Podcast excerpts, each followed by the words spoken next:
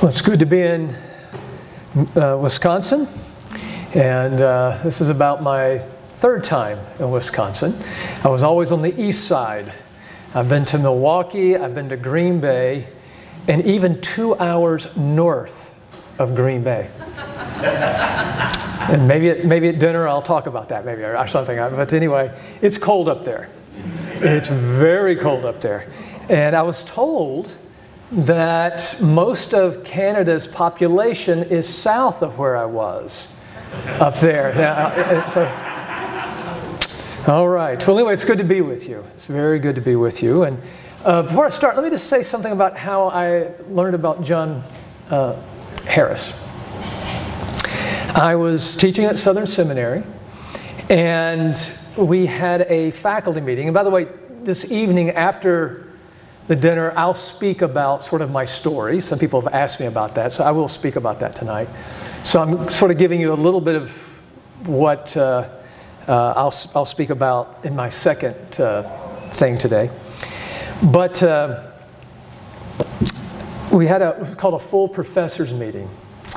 And in there, what you would have is, you have at a school, you're usually like an associate professor, an assistant, and then a professor. And I was a professor. And so what you would do is, every year we'd have to look at people whether to promote them. So if they were assistant, do we promote them to an associate, or an associate to a professor, you see? And so we were in a meeting, and at the very end of the meeting, one of the faculty members said, he brought up critical race theory. And he says, I saw on YouTube where some of our professors are teaching critical race theory.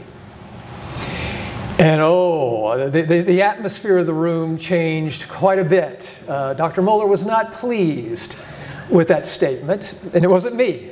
Because I really didn't even know what critical race theory was at that time.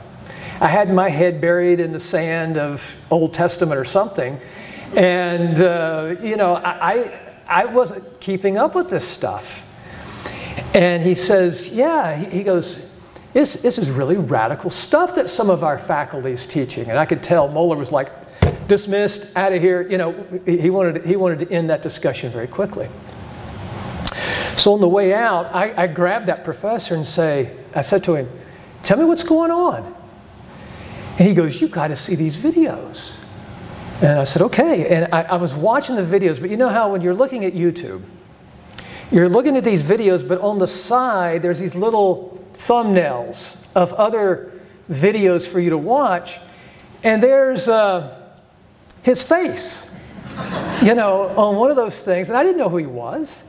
And then I'm listening to my professors teaching critical race theory, but I'm over there looking at him, and it says, like, problems at Southeastern Seminary.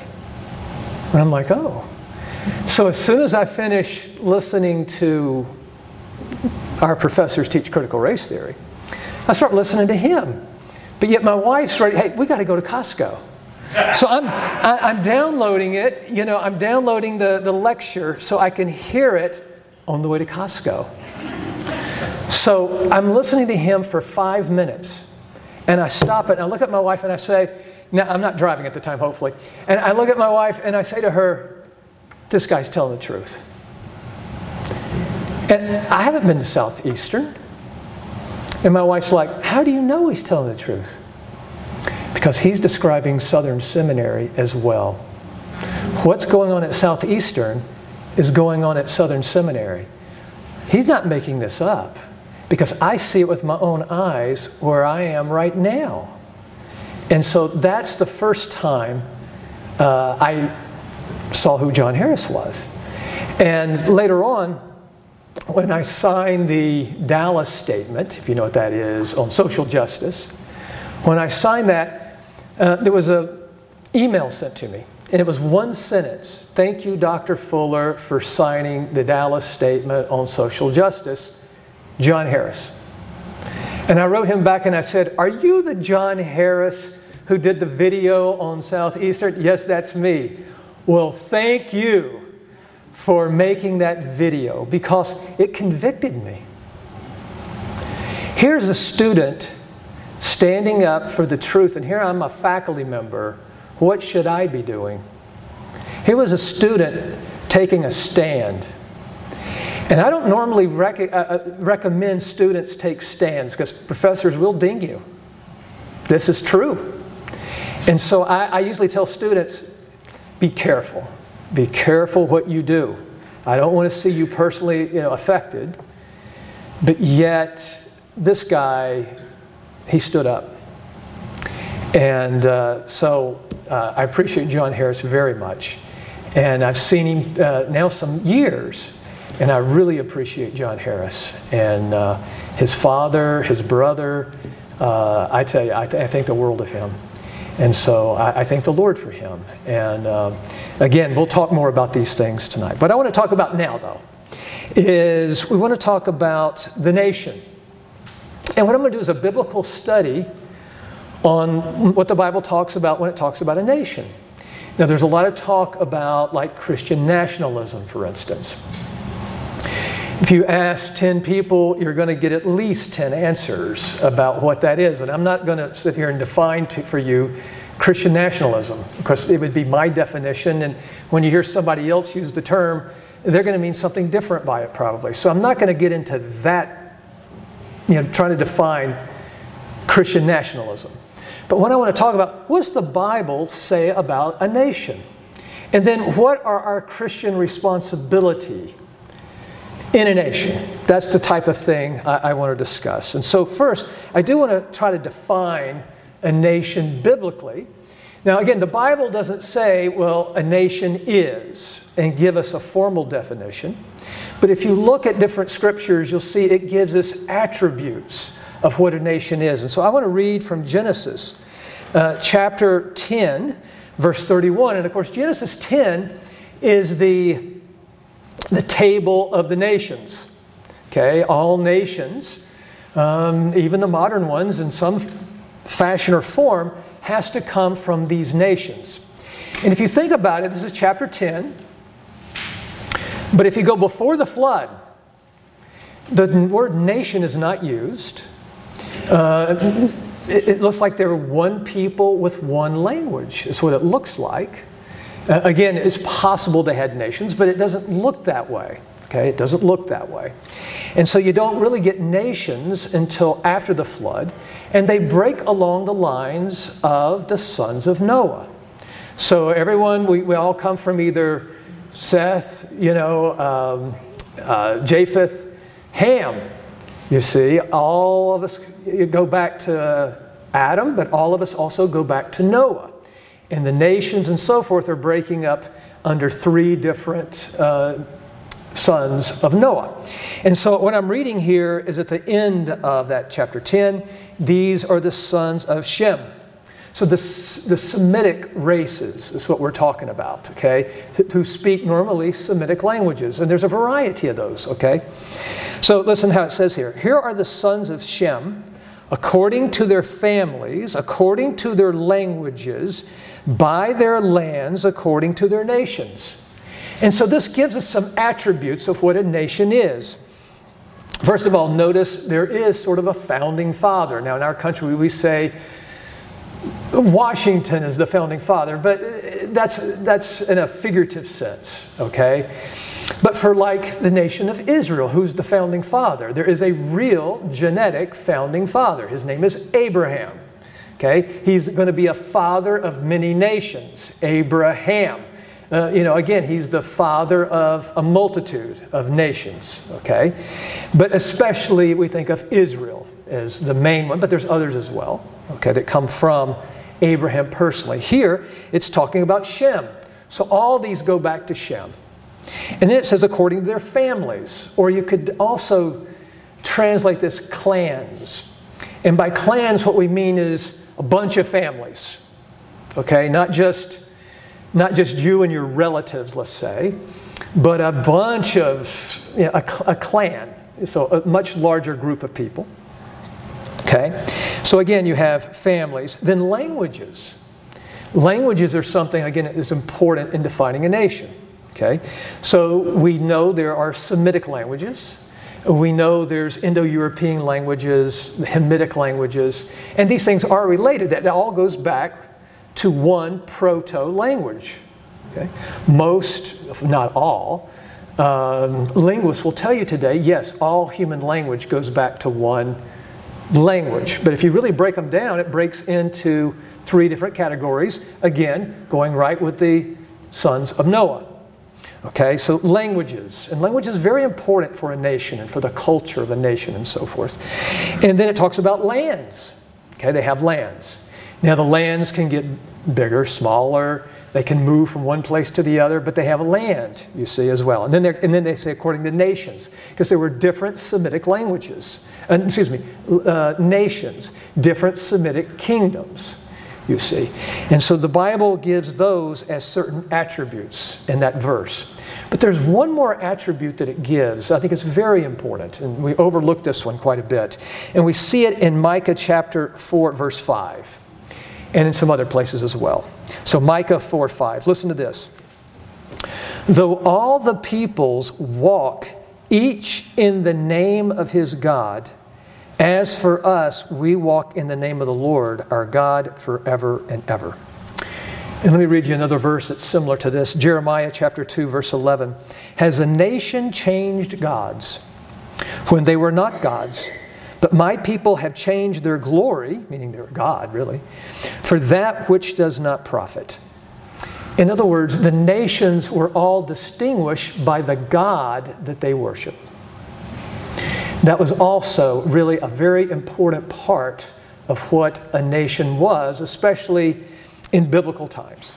Okay? So basically, you have some type of real founding father. You have families or clans, and you have languages, lands, but you also have a religion. You have a god or gods, you see. And so again, this is what shaped the culture of a nation. What do I mean by culture? Culture is shared beliefs, values, or if you want to call them virtues, and practices of a group of people. Okay? As we report, it's a shared thing. And the word culture has the idea of to cultivate. And so there's certain things that a group of people, whether it's a small group of people or a whole nation, they want to cultivate, you see. There's certain shared views about beliefs, values, practices, and so forth, and especially in religion. That's going to be very important in the unity, the harmony of a people. And so we overlook this. I know in our country we think we're neutral. And in some ways it looks that way. But when you go to a public school, you'll say, okay, we're not going to have religion taught here. What happens when you go to biology class? You're going to have to make a statement about origins on some level. Where is the neutrality going to be now? And let me tell you, if you get up there and try to teach, creation and so forth, that's disqualified. If you want to get up and teach evolution, if you want to get up and teach that there's 50 different genders, that's acceptable. This is not neutrality. We can talk as if we can have a religious neutrality, but there is no such thing. Humanism is a religion. And let us not be fooled in this way. Let us not be fooled. So those are the real, let's say, attributes. If we were going to give a formal definition, we have to have those things. So again, just one more time, sort of, it goes back to some kind of founding father. We don't always know for sure on these things. In the Bible, they can tell us for sure. But again, families, languages, lands, religion. You see, those things right there. Now, if you look at the terms that the Old Testament, I'm going to use the Old Testament right now, the terms they use for peoples, nations, and so forth, we would start with what we'd call the family. And they would use the word house. When they say what a family, they talk about a family unit, let's say, they're going to use the word house. And of course, in their house would be, father, mother, children, but they might even have the grandparents there. So what they would see as a house might be a little bit broader than us, but not that much more, okay? So that was a house to them. The next level is like, they would say like a clan or family, so it gets a little bit larger, okay? Then you get to tribes, and then finally you get peoples or nations, okay? That's sort of I'm being very general here in this. So if you look at Israel, I mean, you had one person, you had Abraham, right? Then you have Jacob, he has a much larger family. When they go down to Egypt, they're about 70. So they're like a small clan, shall we say. Okay, they go down 70. If you add Jacob and so forth, you're getting closer to like 75, somewhere in that range. And so you're looking at a clan. But if you look at a few more verses down in the book of Exodus, there's a bunch of years that have passed through there from the time, if you go to the end of Genesis, you have Joseph. And then when you get to the first few, after the introduction to Exodus, it will call Israel there a people or a nation. So they become a nation within a nation when they're in Egypt, you see. So at that point, now they're a nation, okay, with full tribes. And those tribes are almost like mini nations at sometimes. You can tell by their, the problems they have and so forth. So again, in general, those are the term. In the New Testament, there's basically two terms. One, I'll say the word like ethnos. And you can hear the word ethnic there, okay? And that simply means, again, a multitude. And it can mean like a troop. It can mean a band of people. But, if you get enough of that, it's a nation. And normally in the New Testament, matter of fact, every time, it's translated, almost every time, it's translated as nation. And then there's one other word, it's called genos, which if we get our word kin from that, okay, so gen, kin, it's really pretty much the same word.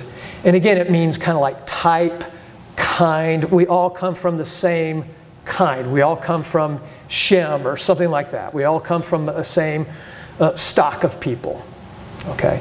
So these are the terms. Even if you think of our word nation, it's related to the word like natal, as in prenatal birth or something like this.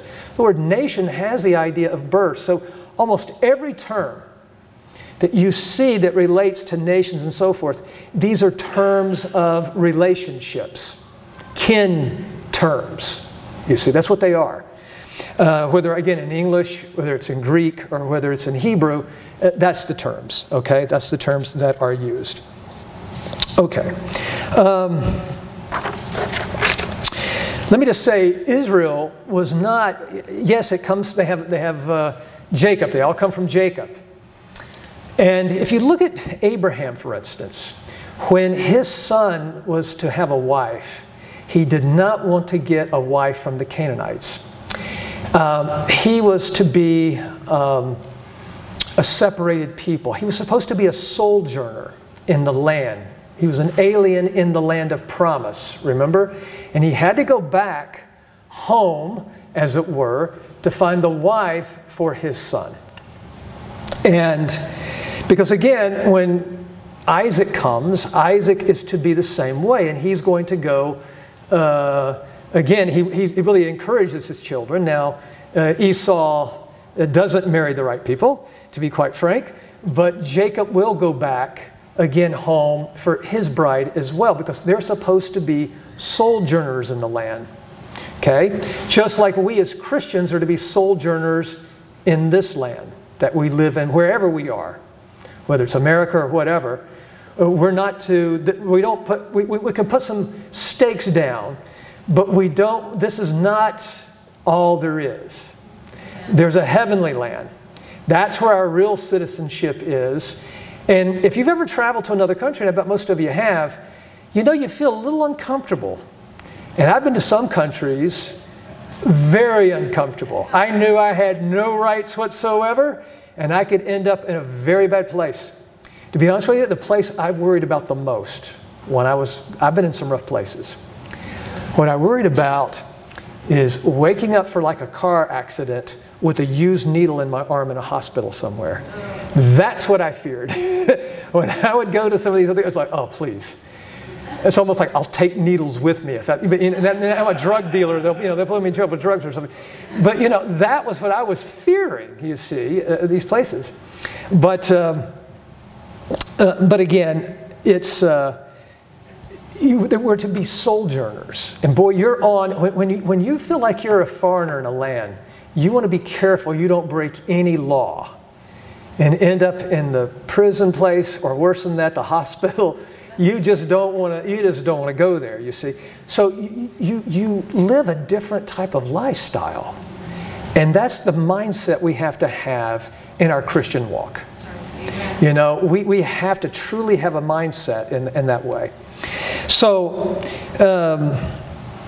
it's very important that we understand what was going on. Now, as you get to the 12 tribes, you can already see it's not pure Israelite stock, shall we say. You can already see some intermingling. For instance, if you go to Genesis 38, you see where Judah has children through a Canaanite woman. Then later on, he marries Tamar. And from all indications, and the Bible doesn't say it point blank, but it looks like she's also a Canaanite. So you've got Canaanite blood right there, you see, in the land of them. If you think of Ephraim and Manasseh, they're children of Joseph.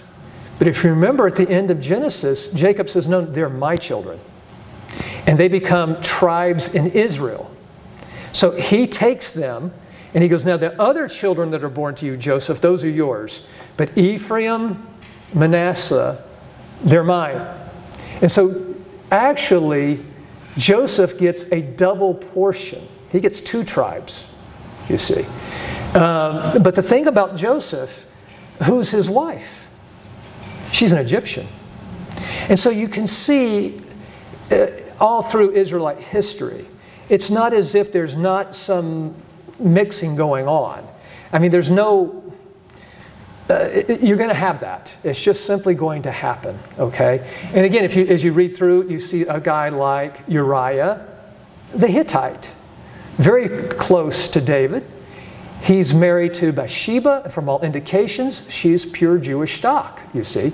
And so you have that. So what I want to say is Israel was not a completely homogeneous genetically group or something like this. There were many different ones. As you know, Rahab, Ruth, we can go through many names in the Old Testament that show you these things, okay? And there was a way in the Old Testament that you could convert to Judaism, okay? So you could convert. And so if you read a passage like in Exodus 12:48, but if a stranger sojourns with you and celebrates the Passover to the Lord, let all his males be circumcised. There was a price to pay if you wanted to convert, you see.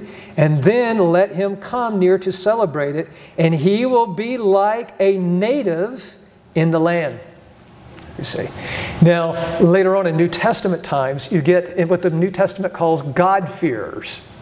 These are converts that they don't get circumcised. They come older, and they're called God-fearers. They would go to synagogue and all these things, but they were not full converts. They did not go through circumcision, okay? So you'll see those folks in the New Testament as well. And then here's the key principle. The same law shall apply to the native as the stranger who sojourns among you. If you become part of Israel, you become part of Israel. You assimilate into Israel. That's a very important principle. And so whether you are, even if you're just a sojourner and you're passing through Israel, you were to obey the Israelite laws. And Israel also had strict laws against really abusing the sojourner, because you could take advantage of him. Maybe he didn't know the language very well. He doesn't know the customs very well. You can take advantage of people like this. And the scriptures were very strict about you don't take advantage of sojourners. You were a sojourner in Egypt. Remember how they took advantage of you? You're not to take advantage of other folks, you see. And so again, there was conversion and so forth. But there was another group mentioned in Israel. It's called the mixed multitude, okay? And you see that in Exodus 12:38. A mixed multitude also went up with them, along with their flocks and herds, a very large number of livestock. So when they went out of Egypt, there's a group called the mixed multitude. The Bible doesn't go into detail about these people, but it looks like they're Israelites of mixed marriages, especially with Egyptians. That's what it looks like. And they're also associated with Numbers chapter 11, verse 4. They're called the rabble there. The rabble who were among them had greedy desires. And also the sons of Israel went again and said, who will give us meat to drink, or to eat? And so again, there was a mixed multitude. Now, how large that group was, we don't know. Okay? But again, that existed in Israel as well. In Nehemiah and Ezra, now this is after the exile, they're starting to intermarry with the heathens. And if you remember, Ezra is going to enforce divorce on this. And again, you normally don't get that in Scripture. You don't see a leader saying, you must divorce your wife. I mean, that's, no. That's not the way it usually works. But the fear was that if we have this, we're going to have another round of idolatry, and the wrath of God will fall on us like it did when we went into the exile. And so really, it was a brave, courageous move to save Israel from the wrath of God in the sense of going back into idolatry. Okay, and so in Nehemiah 13:3, so when they heard the law, they excluded the mixed multitude from Israel. Okay? They excluded it from Israel. Now, obviously, this is to preserve that unique covenant relationship that God had with Israel. That was the purpose of these things. Intermarriage was seen not as an evil within itself, but as something that will bring idolatry. Now, Solomon married 700 women. Now, a lot of that is what you saw, let's say, before World War I. If you remember, you had these different royal houses in Europe. And what you wanted to do is marry your daughter to the king, to the Kaiser, and so forth. What was the purpose of this? Well, one thing, first of all, you need to marry in your social class, of course. But the real purpose is to try to keep war away and to have good relations. If you marry your daughter to, Kaiser Wilhelm, there's a good chance you can stay away from war. At least that's the theory. It doesn't work that way, but that's the way it was. If you remember, I think it was in World War I. The kings changed their names in England to the Windsors because they had a German name. And so they had to become the House of Windsor. It had to sound more British. But they were actually Germans, you see. They were Germans, and they wanted to look, we're loyal to England, not to, the Kaiser, you see. And so Solomon was the most powerful man on earth during his time. Any ruler wants his daughter married to Solomon, you see. So that's part of what was going on there, as you know. So anyway, it's important that Israel was a mono-religious society, okay? Very important. Not, and I'll use our term now, multiculturalism. Okay? Multiculturalism teaches that all cultures are equally valued, that all people have the right to maintain their own cultural identity. Now, are all cultures equally valuable? I don't think so. I think if you read the Bible and you look at the Canaanite culture, for instance, God does not see that as an equal culture with the culture, let's say, even of Israel, okay?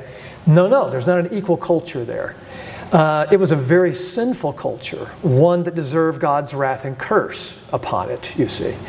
And so to me, culture, I would judge every culture by how well it conforms with either biblical law, or I'll even say this, even the natural law that has been mentioned by John and by Stephen. But what do I mean by that natural law? Paul talks about that in Romans chapter 2, that God has written his law in our hearts and our consciences, bearing testimony together, either excusing us or accusing us. The Gentiles did not have Moses' law, but what the Gentiles had is just like we had, even if we're Christians, doesn't matter. There is a law written within us, okay? And God put something else in there. God put his agent in us. And as I like to say, one of the things why I believe in God is because of the conscience. That conscience is not something that animals have. It's something we have. And what's interesting, and I'm getting way off my topic, if you look at how atheists view the conscience. I was looking up Bertrand Russell, famous skeptic, atheist back the last century. He says, it's just a little voice within us that tells us what other people think is right or wrong. That's all it is. The problem with that is this. The other day I saw a lady talking. Her name was Susan Atkins. I don't know if that name rings a bell with you. And what Susan Atkins says, she goes, every night when I go to bed, I think about it. And she goes, it's a fact.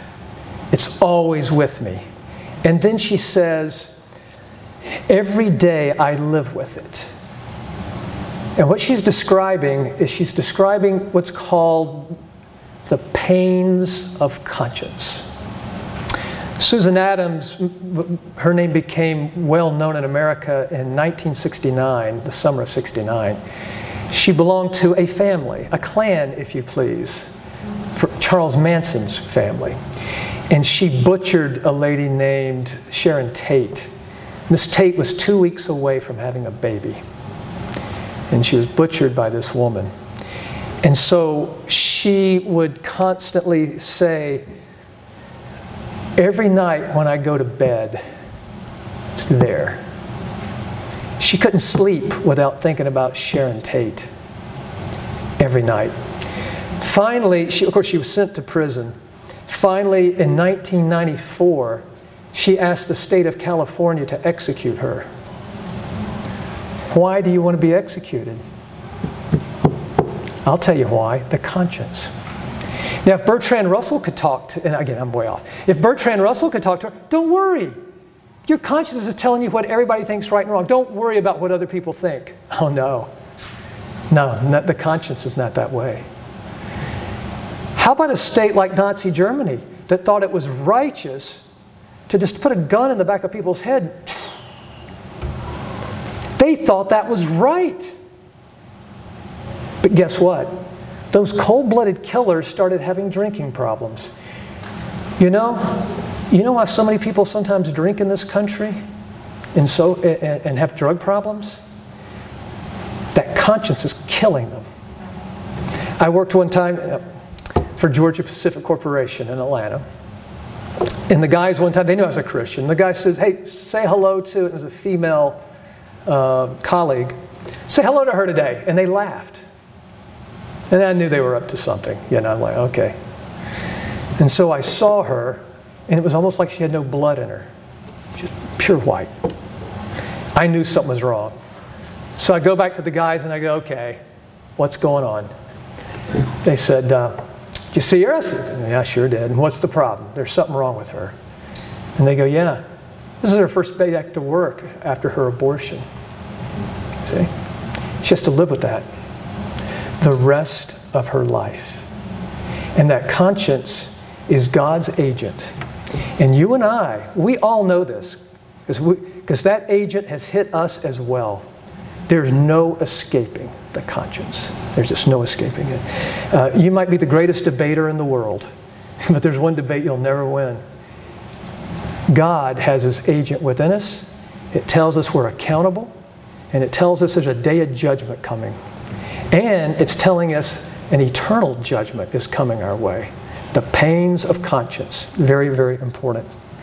And so it's very important that we understand not all cultures are equal.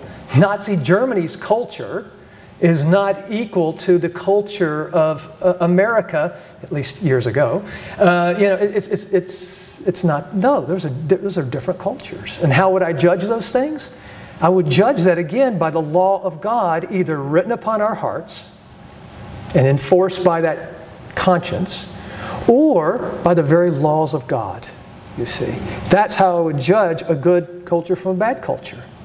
I would look at Uganda, and I would say their culture is superior to our culture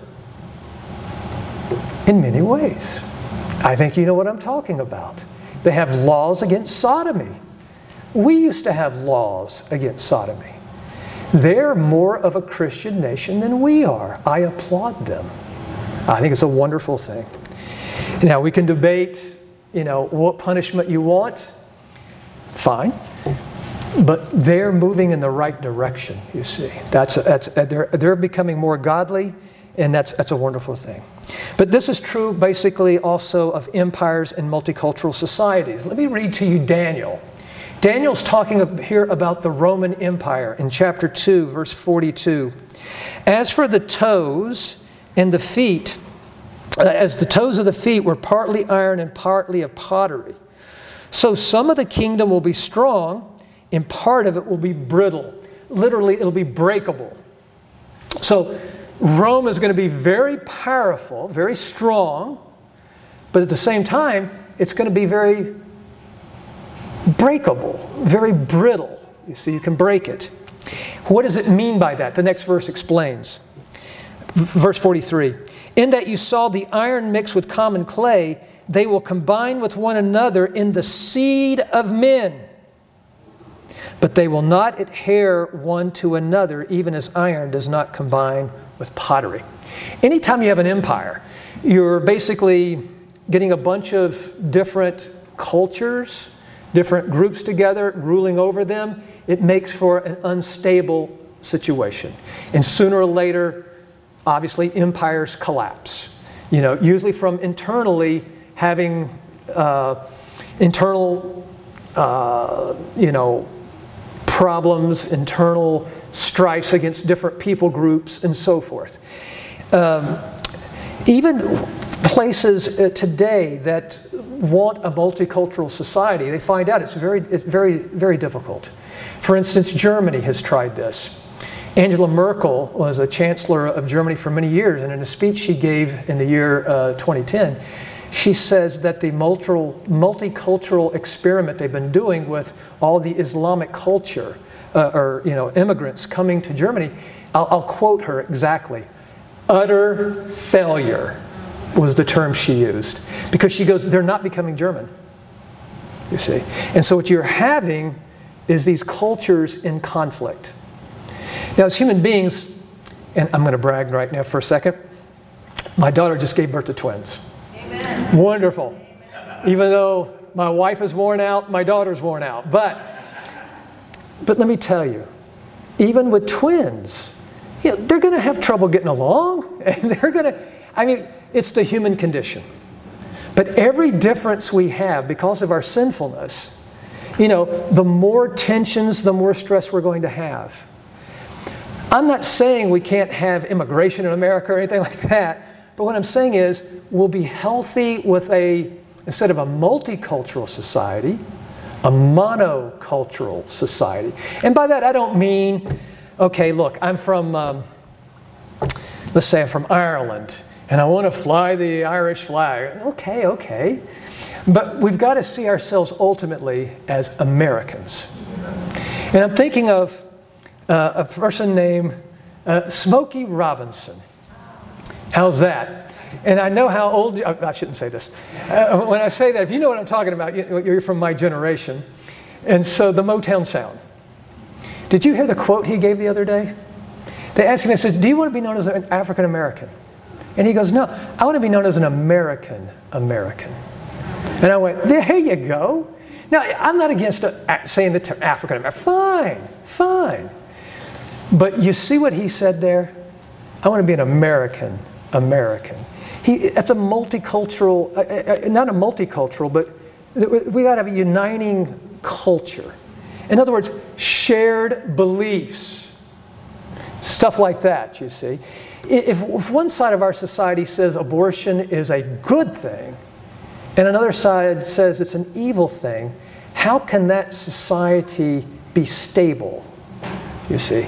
And I could keep on going with different issues. How can a society be stable when one person thinks it's murder, and the other person thinks it's not just a neutral thing, but it's a good thing?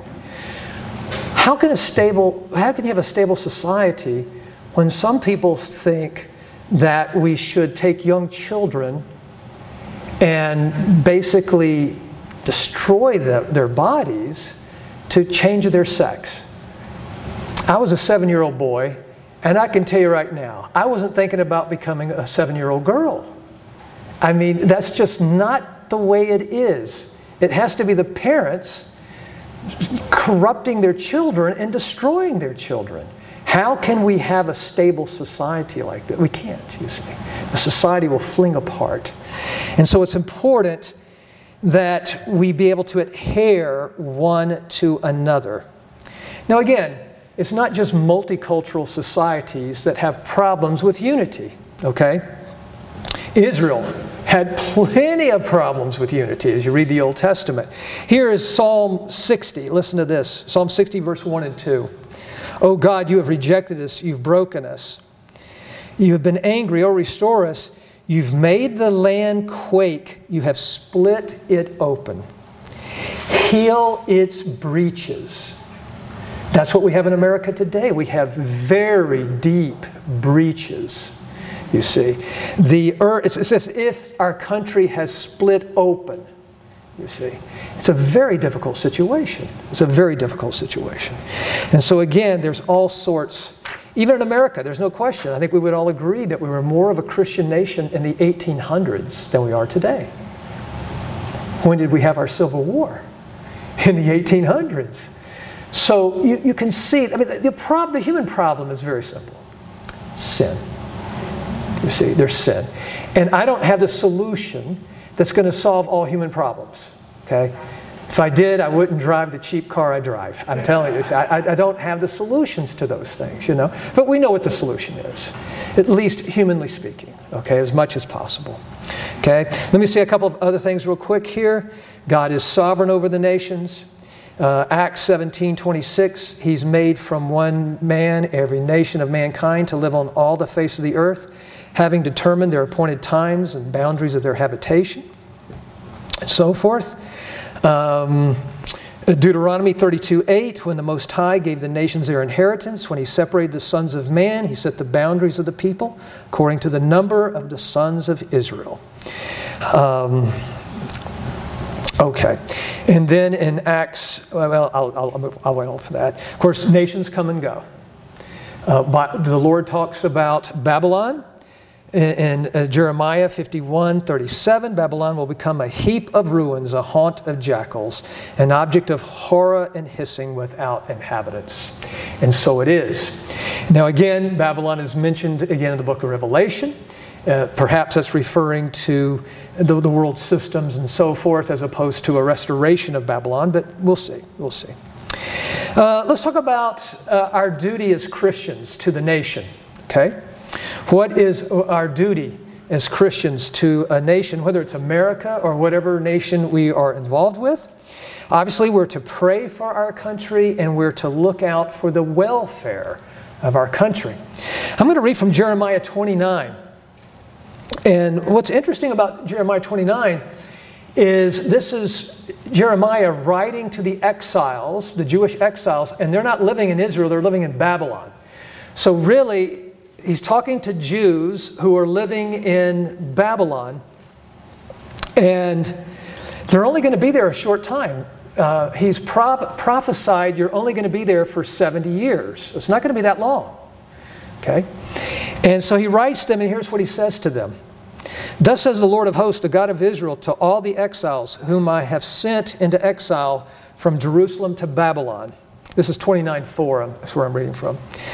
Build houses and live in them, plant gardens and eat their produce. Take wives, become the fathers of sons and daughters, and take wives for your sons, give daughters to husbands. Now, this would be, of course, Jewish wives and husbands, I mean, obviously, okay? That they may bear sons and daughters, multiply there, do not decrease. Very important, do not decrease. If you look at the old rabbis, okay, the rabbis during the time of Christ and later on, let me just say this, they were all against abortion. And they said, no, no, we don't do abortion. That's what Gentiles do. And that was true. That was true. And they go, the reason we're against abortion is the first commandment in the Bible. And what's the first commandment in the Bible? Be fruitful and multiply, you see. And so they look to that, and they're correct. Do not diminish. If you look at Europe, if you look at America, we are diminishing in many ways. And so it's a problem. That's a problem. But notice what's being said here. Listen to this. Seek the welfare of the city where I sent you into exile. Pray to the Lord on its behalf. For in its welfare, you will have welfare. Now, that doesn't mean, you know, public assistance. Okay?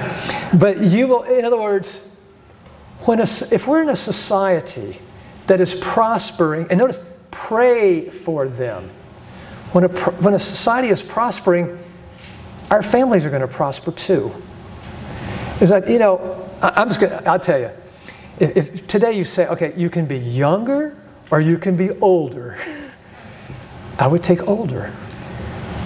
I fear what I see coming. As I told you, I got grandchildren. I could talk about that the rest of the time, but I'm not going to. But I look at my grandchildren and I want to spoil them. I want to look at my children and I want to spoil them. Why? They're not going to grow up in the same country I grew up in. And I fear for what's going to happen.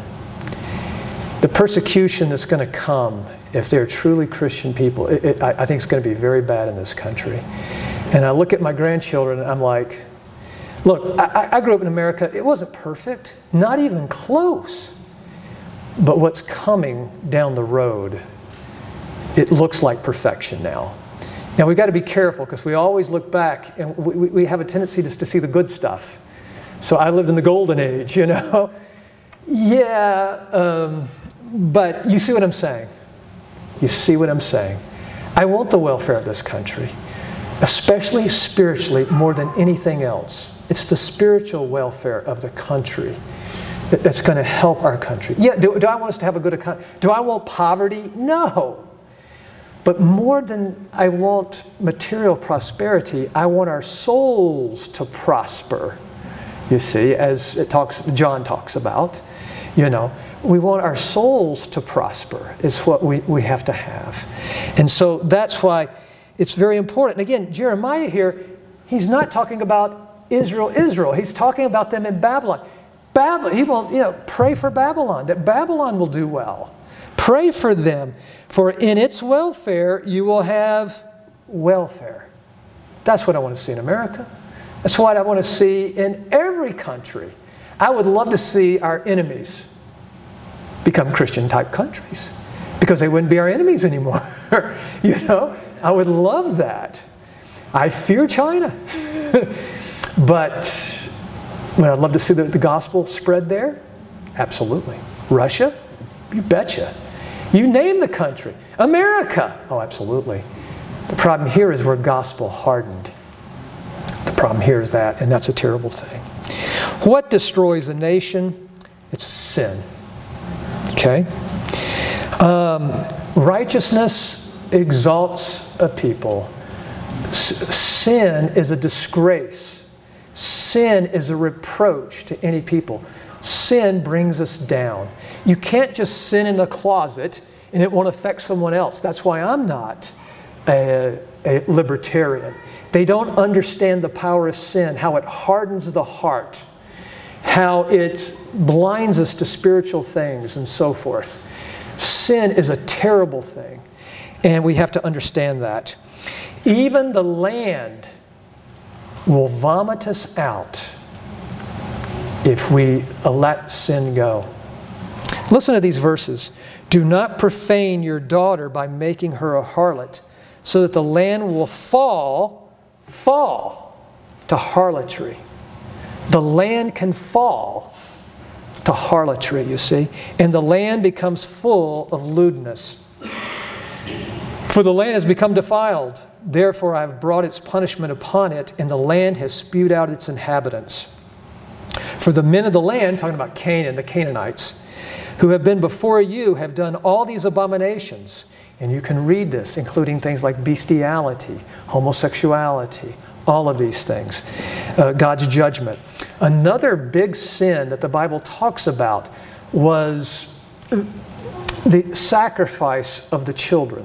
The children were sacrificed to the gods. Of course, we're not so crude to do that, but we'll sacrifice it to the God of pleasure. You know, you have children, you can't do the same things you used to do. You know, you got to take care of those children, you see. Well, you abort those children so you can keep your sinful lifestyle going. You know what I'm talking about, you see. And what the Bible says is the land is full of blood. And God says, I'm going to destroy you for this. And God's going to destroy us for the over 60 million lives that's already been destroyed in this country through abortion. God's judgment will be upon us. We will decrease and not increase. The land will spew us out. Let us not deceive ourselves. You are therefore to keep all my statutes and my ordinances to do them, so that the land to which I am bringing you to live will not spew you out. If we'll live according to God's law, the land will indeed be a great blessing to us, and it will not spew us out. You shall not defile the land in which you live, in the midst of which I dwell, for I am the Lord that lives in the midst of the sons of Israel. The Son of Man, this is Ezekiel, when the house of Israel was living in their own land, they defiled it by their ways and their deeds. Their way before me was like the uncleanness of a woman in her impurity. Therefore I have poured out my wrath on them for the blood which they have shed on the land, because they've defiled it with their idols. That's the sacrifice of the children, you see. Listen to Ezra. Which you have commanded by your servants the prophets, saying, the land which you are entering to possess is an unclean land, with the uncleanness of the people of the lands, with their abominations, which they have filled it from one end with their iniquity to the other. And then finally, listen to this verse here. This is out of Psalm 74:20. Consider the covenant. For the dark places of the land, and by dark places it's referring to spiritually dark places. For the dark places of the land are full of the habitations of violence. Where you see a society where crime and sin is out of control, it's the dark places, you see. Remember in Genesis 20,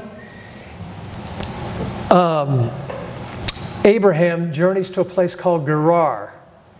And he looks at their society, he looks at their culture, and then he says to Sarah, say you're my brother, because they'll kill me to get to you. Remember that? And then later on, the king gets on him, the pagan king rebukes Abraham. How have you brought such an evil upon us?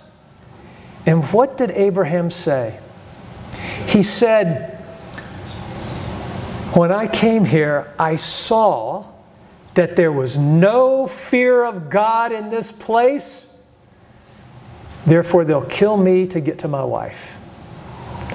Where there is no fear of God, it's the dark places of the land spiritually, and you're going to have crime. I don't care what people say about our country. All you need to do is see the sin, the violence in our streets. There's no fear of God before our eyes. There's no fear of God, you see. So consider the covenant. Perhaps that's what we should do too. Consider the covenant. Obviously, God judges the nations. Isaiah, for the nation and the kingdom which will not serve you will perish, and the nations will be utterly ruined. Listen to this one. 2 Peter 2:6. And if he condemned the cities of Sodom and Gomorrah to destruction by reducing them to ashes, listen to this. Having made them an example to those who would live ungodly lives thereafter. God's destruction of Sodom and Gomorrah is like a monument. And when you see that monument, what it's saying is every nation that goes the direction of Sodom and Gomorrah, they're going to be destroyed. They're going to be destroyed. I have a feeling in this country, we look back at Sodom and Gomorrah in the sense of almost like our rearview mirror. We're in big trouble. We're in big, big trouble. Okay? But righteousness exalts a people. Just a few verses on this that I want to give you. But here's the important thing. I don't think we can do righteousness by simply passing laws. We can pass laws all day, but if people don't want to obey the laws, they're not going to obey the laws. It's just that simple. I mean, we can pass all kinds of things. People have to want to obey the law. And what we need is true, genuine conversion. Amen. If we talk about, think about the hospitals, for instance. The hospitals, almost everywhere, they're changing their names, as you know. But if you go back to the original names of most of the hospitals in this country, it's either Baptist Hospital, it's Methodist Hospital, it's Jewish Hospital. It's all these names. Because it was really Christians that invented the hospital and so, these things. But you have to have the true preaching of the gospel. And the hospitals and these things are a byproduct. If you make that the main thing, you destroy the gospel. You turn it into a social gospel. It's not a social gospel that we need. We need the real gospel, and then the social aspects will flow from it. If we get that wrong, we're going to end up in a terrible ditch. We must preach the pure gospel. Souls must be saved. Then can flow some of those social things, those social benefits which flow from it. But we can't reverse that. If we reverse it, we're going to destroy the gospel, and we're still going to destroy the society too, you see. So we can't do that. We have to preach the gospel. Now, we don't preach the gospel, again, simply to save our nation. We save the gospel. We preach the gospel, again, because this is what God has commanded us to do, because we need to be made right with God. We're in our sins. We need salvation from our sins. We need the Lord to save us, from ourselves, from our sins. That's what we need, you see. And so, again, it's not, let's do this for our country. No. Let's do what the Lord has commanded us to do.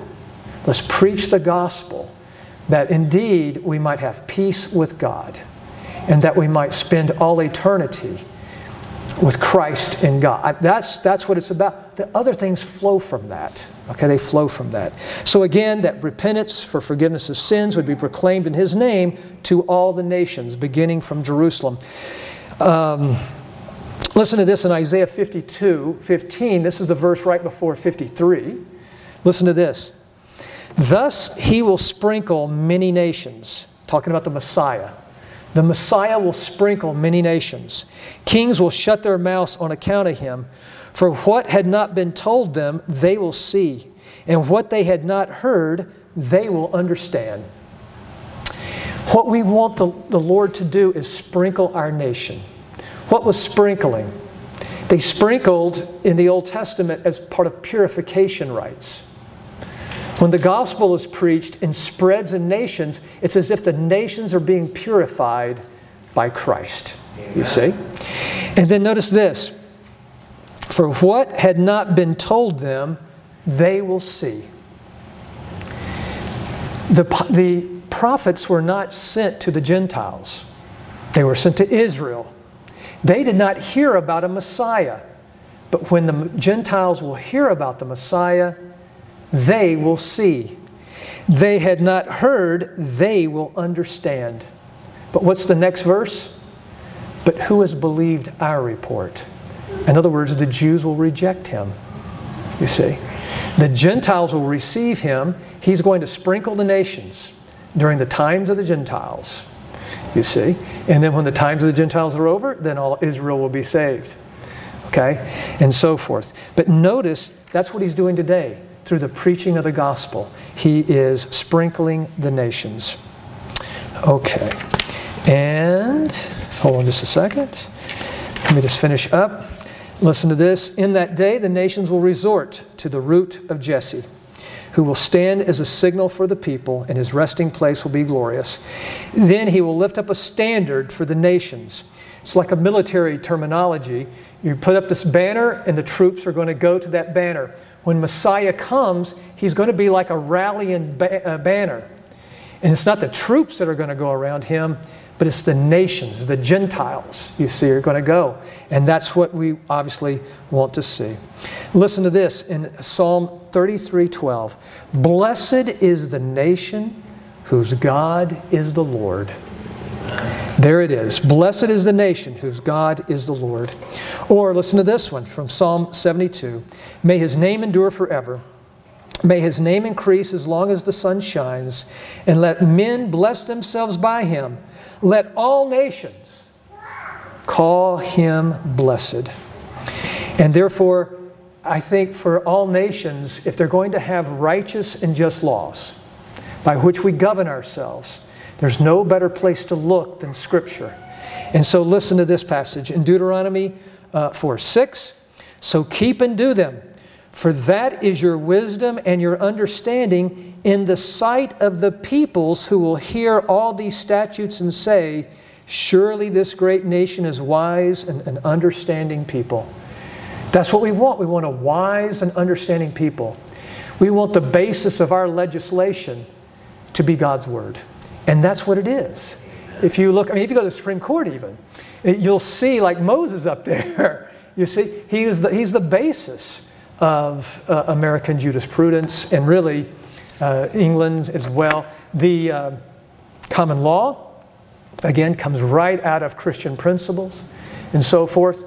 And again, so something like even as simple as, I know we can say, look, you know, it says in the Old Testament, you're to build a rail around your roof. Now, normally up north, we have pretty sloping roofs. We don't, we don't live up there, and we need it kind of steep because we want the snow to come off, right? We don't want flat stuff. We want the stuff where the snow will come off and all that. And but the principle is what we're looking for here. I'm not talking about the moral law here. I'm talking about just the civic law of Israel is what I'm dealing with. But there's a principle there, just like building a fence around your pool. You see? Yeah, because we don't want some child walking in there and drowning, or an animal getting in there. But these types of laws are very important. Let me give you, for instance, the difference of biblical law versus ancient Near Eastern law. Because there was laws back during that time. So, for instance, in the Code of Hammurabi, and he was a Babylonian king, he had a very famous law code. Suppose you were a builder, and you built a terrible house, and it collapses, it kills your son. What happens? Is the builder put to death? No, the builder's son is put to death because it was a son who got killed. See? where if you look at biblical jurisprudence, you're responsible for your actions. Your son is not punished for what you do, you see. You're punished for what... See, that's just revolutionary. But if you look back at the old legal codes, that's the way it was. There was even laws about miscarriage. And you see those miscarriage laws, some of the miscarriage laws are in the Bible as well. But back in, again, Babylonian days, if you, this is going to sound very strange. If you caused a miscarriage, if you caused a woman to have a miscarriage, it's according to the rank of the woman what your punishment would be. And it wasn't your punishment, it would happen to your wife, you see. Guess what? The person that you killed that would cause capital punishment for you, of all people, were the prostitutes. And you go, wait a minute. Wouldn't she be on the lowest part of society? Why would you make killing her? Obviously, people were killing them because they didn't want to see the baby and say, well, boy, that looks a whole lot like you. You see? And so they had very strict laws about killing prostitutes because that's exactly what they would do. They would kill them so that evidence of their misdeeds wouldn't come out. But it was according to your legal status. But if you look at Scripture, oh, no, no, no. Oh, no. You do it, you're responsible, and so forth. And so, again, there's a big difference in laws between what you see in the Bible and what you saw in the cultures of that day. Okay, great differences, wonderful ones. And so again, let me read you one more verse. This is from Isaiah 2:3. And many peoples will come and say, come, let us go to the mountain of the Lord, to the house of God of Jacob, that he might teach us concerning his ways, and that we may walk in his paths. For the law will go forth from Zion, and the word of the Lord from Jerusalem. And therefore, what we need to do, again, is pray for our nation and its repentance. Listen to Jeremiah. At one moment I might speak concerning a nation or concerning a kingdom, to uproot, to pull down, or to destroy. If that nation against which I have spoken turns from its evil, I will relent concerning the calamity I plan to bring on it. Or at another moment I might speak concerning a nation or concerning a kingdom, to build up or to plant it. And so it's very important that we pray for our nation, that, again, the wrath of God will not fall, and so forth. I meant to say one other thing. I went to Jewish schools for my some of my training, and I went to the most liberal of the Jewish schools in America. And it's called Reform Judaism. But that's not Reformed Christianity. Reformed Judaism, very, very liberal. Very liberal. And they, matter of fact, they signed something the other day that even if you wanted to be the janitor, you had to sign a statement saying that you agree with the LGBT, you know, all the letters and all this, transgender. You had to be, or you couldn't even be the janitor, you see. I mean, that's how far they've gone.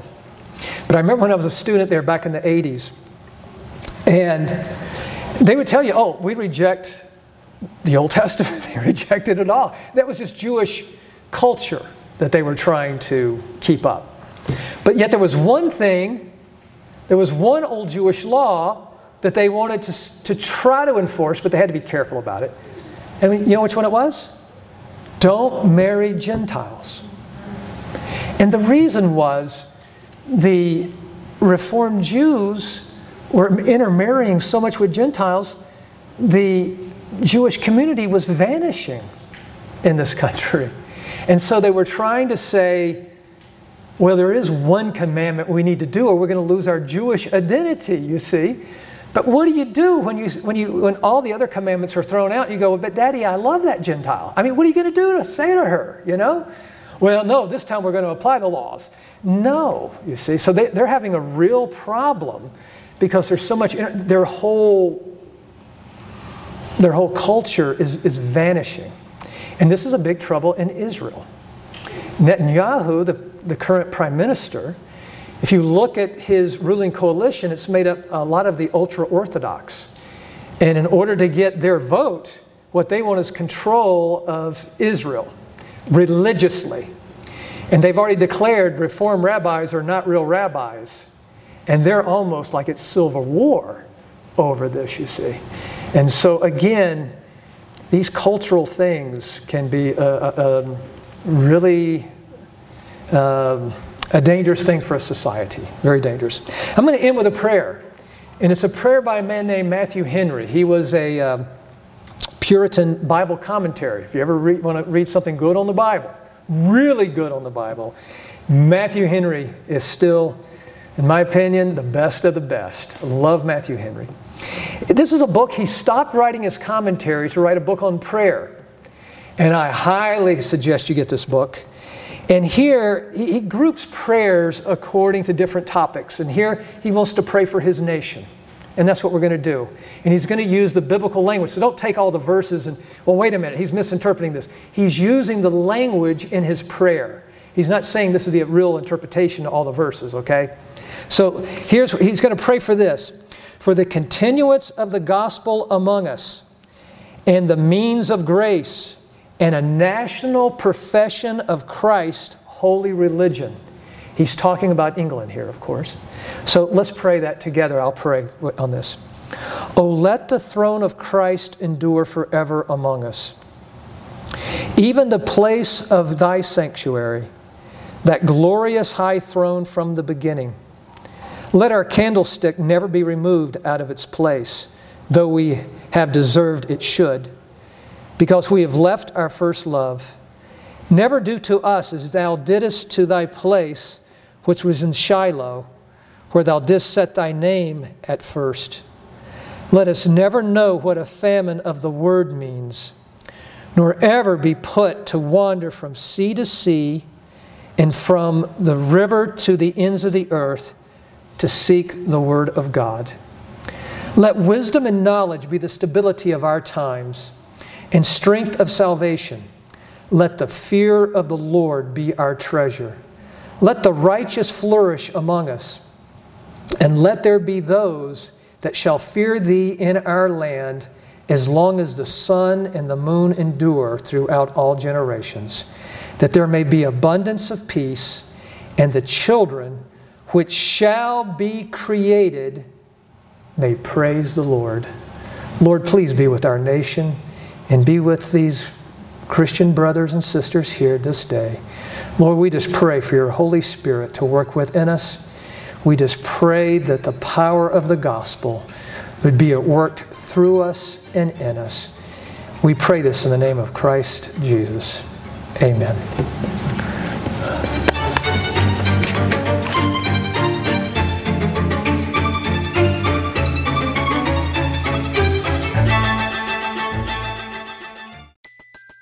Everybody in your crew identifies as either Big Mac Burger, McNuggets, or McCrispy Sandwich. But you're the Filet-O-Fish Sandwich all day. That crispy fish, that savory tartar sauce, that melty cheese, that pillowy bun. Yeah, you get it.